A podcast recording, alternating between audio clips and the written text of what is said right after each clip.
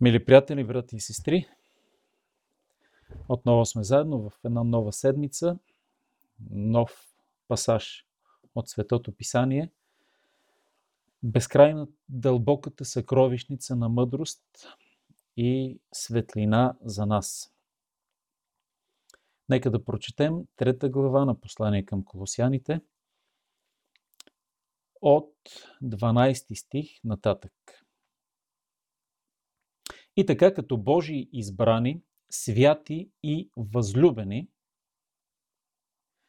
облечете се с милосърдие, благост, смирение, кротост, дълготърпение. Понасяте се един друг и един на друг си прощавайте, ако някой има оплакване против някого. Както и Господ ви е простил, така прощавайте и вие. А над всичко това се облечете в любовта, която свързва всичко в съвършенството. И нека царува в сърцата ви Христовия мир, за който бяхте призвани в едно тяло и бъдете благодарни. Христовото Слово да се вселява във вас богато, с пълна мъдрост се учете и се увещавайте с псалми и химни и духовни песни, като пеете на Бога с благодат в сърцата си. И каквото и да вършите със слово или дело, вършете всичко в името на Господ Исус, като благодарите чрез Него на Бога Отца. Амин.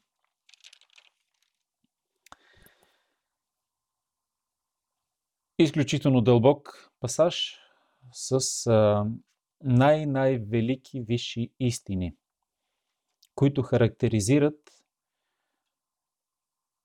новия свят, който частично е въведен в този все още свят, свят стар и необновен. И начина по който се въвежда новия свят е чрез въвеждането му в сърцата и в животите на вярващите хора.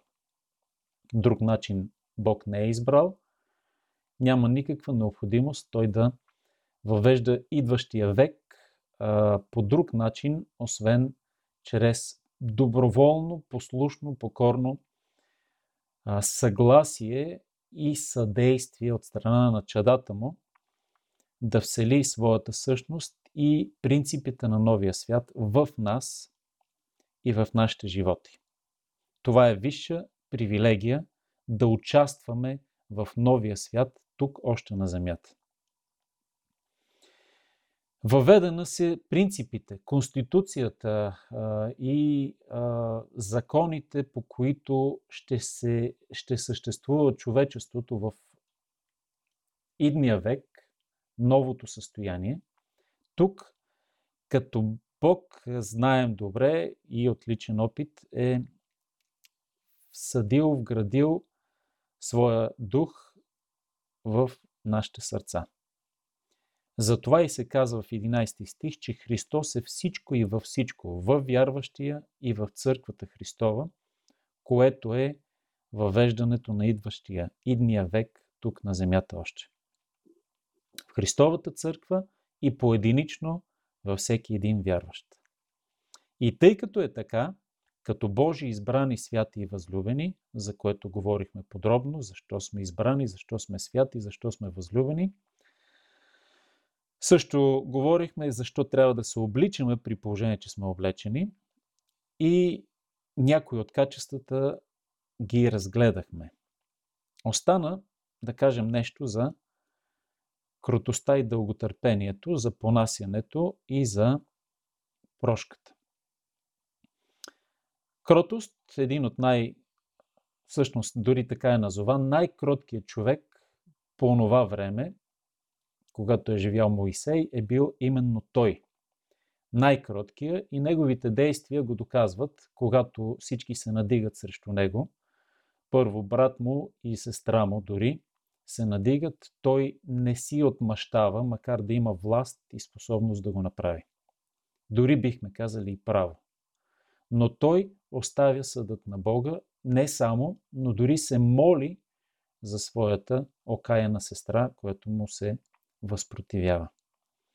Това прави Исус Христос, който е кротък и смирен по сърце на кръста, когато вместо да излее от небето гняв, какъвто напълно заслужават неговите а, несправедливи съдници, той моли за прошка за тях от Отца. Това е крутостта, която не си отмъщава. Много можем да споделим още във връзка с крутостта, защото целият Нов Завет е пронизан с идеята за кроткия Христос и Духа, който дори е оприличен на гълъб. Дълготърпение. Дълготърпението е, разбира се, свързано с, с крутостта. По... Те са много пряко свързани. И това е макротомия, думата. Този търпелив човек не се сърди на другите.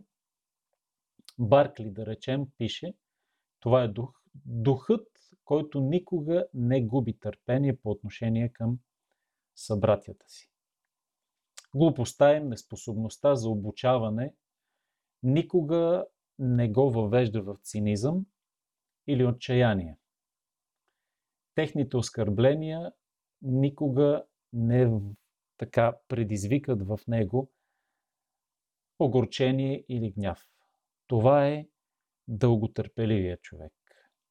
Продължава търпеливо да обяснява, да а, назидава, да а, увещава дори. Увещанието вместо заповядването е характеристика на дълготърпеливия човек. Увещава, увещава, увещава, умолява дори. Защото любовта дори е умолителна, а не заповедна. След малко ще кажем защо любовта обединява всички тези качества – Търпението и дълготърпението още повече е противоположно на гнева, гнева и отмъщението. Естествено, че най-висше дълготърпение има самият Исус Христос. И дори самият апостол Павел го признава, когато говори за своите собствени действия спрямо Бога. Той така казва в 1 Тимотея 1.16, че за това е помилван, за да може Исус Христос да покаже в неговия живот на апостол Павел цялото си дълго търпение. Защото дълго го търпя дори да гони своя, неговата свята църква. Спря го, разбира се, но търпението му се изрази и в прошката, която самият Бог даде на Павел. Без това Божие дълготърпение никой от нас няма да може да се спаси. И как би могъл защото ако Бог не беше търпелив към мен лично, дори сега като вярващ, би трябвало непрестанно да съм бит от Бога. Защото си го заслужавам непрестанно и всеки ден. Но Той е дълго търпелив спрямо мен.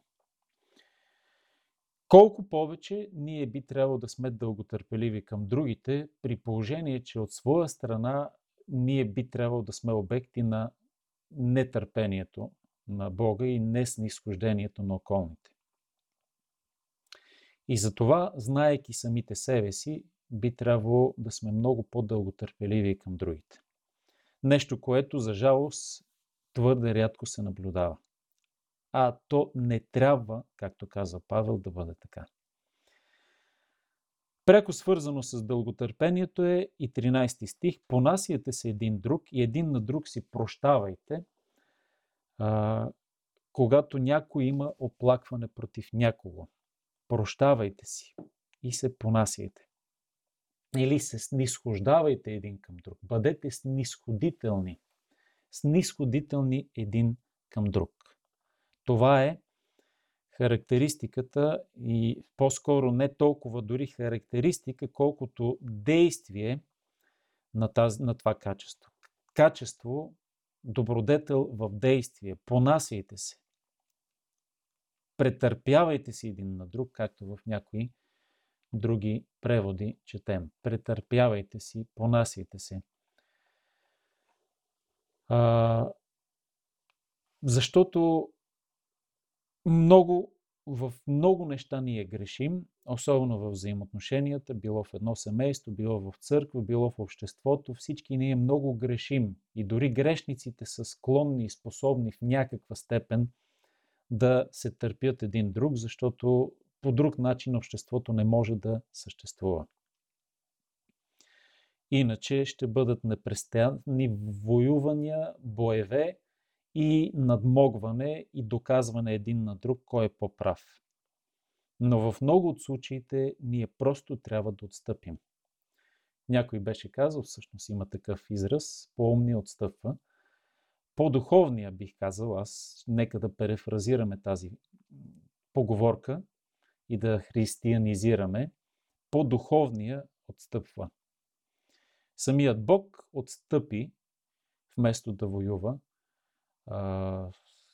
защото знаем добре, любовта е отстъпчива, примирителна и нелицемерна, както четем в 13 глава на Първо Коринтияни. Това е характеристика на любовта. Претърпявайте си. Пак връзка с дълготърпението. И един на друг си прощавайте, ако някой има оплакване против някого. Оплакване против някого непрестанно ще имаме, защото гледайки, особено с под микроскоп другите, непрестанно ще намираме техните недостатъци и косури. Било като качества, било като действия.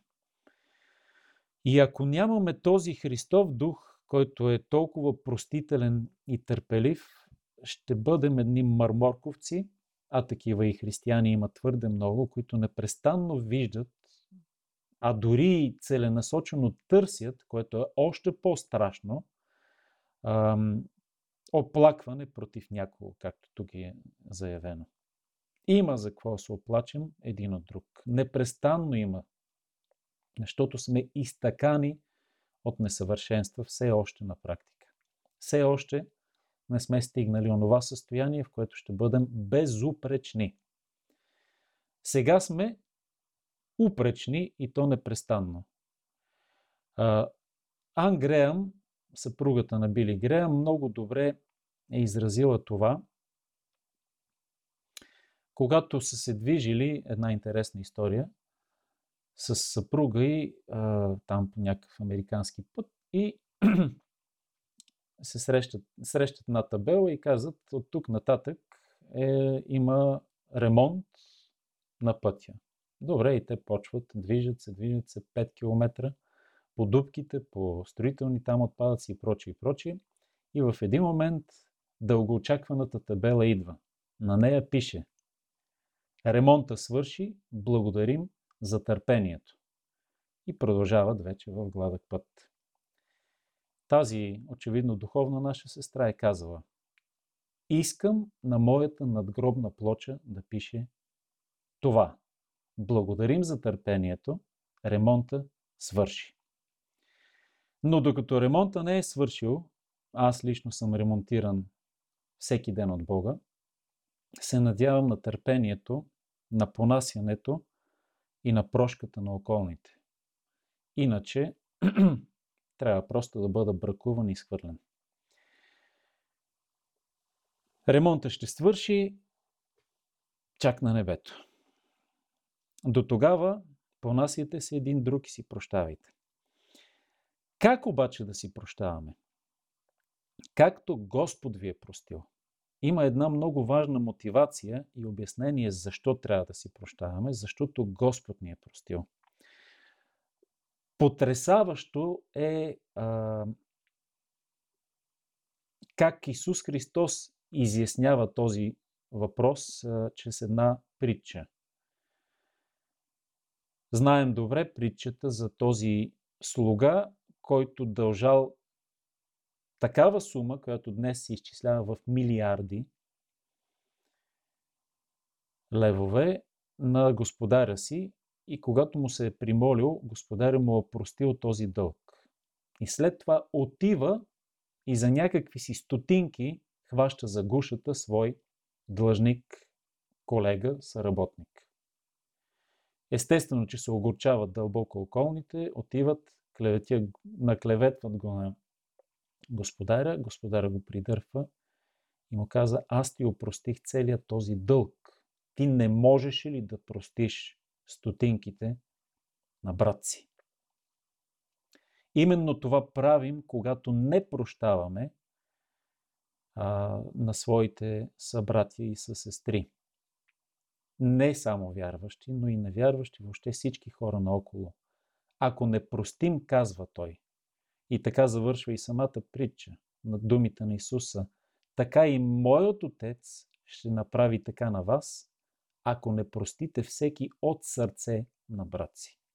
Защото именно това правим. Хващаме за гушата другите и то бидейки опростени с от порядъка на милиарди, милиарди левове дълг. Това Бог прости на нас. И както Господ ни е простил, дори не може да кажем, че така прощаваме и ние. Ние прощаваме стотинки, а на нас ни е простен, на нас са ни опростени милиони. Тези а, огнетени от кредиторите най-добре ще знаят, ако им се опростят хилядите левове а, кредити. Какво облегчение? И ние да не простим малкия заем, който сме дали на друг. Така прощавайте и вие, както Господ ви е простил. Прошката е основно качество за земята, без което не можем да съществуваме. Няма общество без прошка. Естествено, че прошката се дава, когато е поискана, но Библията стига по-далече, наставлението Божие по-далече. Дори без да ти е искано, ти давай прошка. Вътре в сърцето си. И се дръж не като обиден, срадлив, начумерен човек, който е огорчен, а като човек, който искрено е простил. И просто очаква и се надява и на самата вербална молба за прошка, която освобождава не самия обиден, а обиждащия. Защото като поиска другия прошка, той самия се освобождава от това чувство на вина и борбата в съвестта си. Така Господ ни е простил и така прощаваме и ние. А над всичко това се облечете в любовта, която свързва всичко в съвършенството.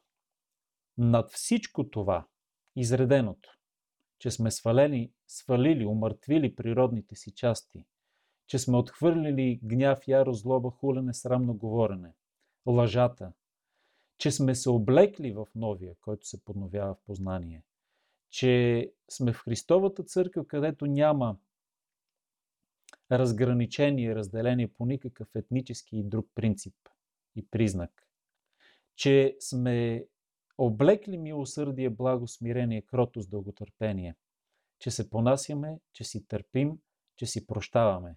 Над всичко това, което изредих, се облечете в любовта, защото всички тези добродетели и липса на злодетели е любовта. Над всичко това. Защото тя е най-висшия принцип на поведение и на живот. Най-висшия двигател и мотивация за живот. Любовта, любовта, любовта. По различни начини е заявено и в други места от писанията на Павел – и на апостол Йоанн и на другите дори апостоли. Любовта, която винаги е поставена на пиедестала, най-високо, най-висше обединява всичко в себе си. Павел го каза по различни начини. И нека да кажем някои от тях. Любовта в Римляни 13.9 е казано, че любовта не върши зло на ближния, затова любовта е изпълнението на закона. Самата любов изпълнява целия закон. Христовата любов изпълни целия закон, а знаем тя в какво се проявява. В Колосяни 3, 12, 13, това, което сега четем, след това се продължава и се обособява в това любете, обичайте един други го. Обичайки, ще простиш, ще търпиш, ще си кротък към другите. Всички тези добродетели, които до сега бяха описани без любовта са просто формализъм. Може да се напънеш, да не, да не лъжеш другите. Може да се напънеш, да не си гневлив толкова. Може дори така да си милосърден в някаква степен, като външно проявление. Може дори да изглеждаш благ, да се държи смирено и кротко. Можеш да търпиш другите без любов. Можеш. Възможно е, но това е една, един формализъм. И това, че можеш, е изявено дори в 13 глава на 1 Коринтияни, където се казва ясно, че ако раздам целия си имот за прехрана на сиромасите, ако предам тялото си на всеизгаряне, което висша външна жертвеност, а, и други, други така изредени там действия, а любов нямам, нищо не съм. Аз съм кимвал, който дрънка. Всичко това е кухо, макар да има обвивка. Изглежда добре отвън, но вътре е празно. Една опаковка без съдържание, което не е от голяма полза. Да си купим а, продукт, който се оказва само опаковка. Това съдържание е любовта, която ам, прави цялостно всичко. Любовта, която е изявена толкова ясно и възвишено в тази ода на любовта в 13 глава на Първо Коринтияни. Отново днес си я прочетете. Любовта, която свързва всичко в съвършенството, обединява всичко това – Нищо не е по-угодно на Бога от това, което е направено чрез любов и от любов. Дори знанието, вярата, покорството в Филипяни, в Галатяни, в Йоан, за изявени, без любовта на Бога не са му нужни. Нито вярата към Него, нито знанието за Него, нито покорството дори, ако то не е мотивирано и продиктувано от любов към Бога, Бог не оценява и го счита за нищо. Защото любовта е това, което угажда на Бога. Затова и формалната религия е толкова куха, празна, безсмислена и абсолютно нищо не придава на човека като тежест пред Бога. Всички тези теманета, метани и така нататък, които прави религиозният човек на Бога, са абсолютно безполезни пред Бога и няма да се зачитат за нищо. Дори бих казал, за грях ще се зачитат пред Бога на Божия съд. А, защото новороденият човек се характеризира с любов и заради любовта си към Бога, той е и спасен. И тази любов трябва да расте ден след ден. А оттам и любовта към ближния. Ах, как би ми се искало да имаме повече време и да говорим, и да говорим, и да говорим за любовта. За нея никога никога няма да изчерпим темата. Любовта е наистина, както някои се изразяват, красотата на вярващия човек, която а, разсейва всички уродливи грехове на плата. Особено във връзка с единството в Христовата църква и в обществото. Единството. Единство между хората без любов е невъзможно. И така, нека да завършим на тази висока нотка. С любовта отново да прочетем 14 стих. А над всичко това се облечете в любовта, която свързва всичко в съвършенството. И дори бихме казали, тъй като тази дума се облечете, не, не присъства в гръцки оригинал, можем да кажем, че тя препасва всички други качества, като пояс, обединява ги. И това, дори в образа на, на, на облечения човек, е пояса, който ти си слагаш последно и обединява, стяга всичко друго да не се развява и да бъде една гротесна картина на един разпасан човек. Любовта, любовта, любовта. Слава на Бога, който е любов. Слава на Исус Христос, който от любов дойде на земята да ни спаси. Слава на Светия Дух, Духа на любовта. Слава, слава, слава, слава, слава до веки. Успешна седмица, благодатен ден и живейте в любов!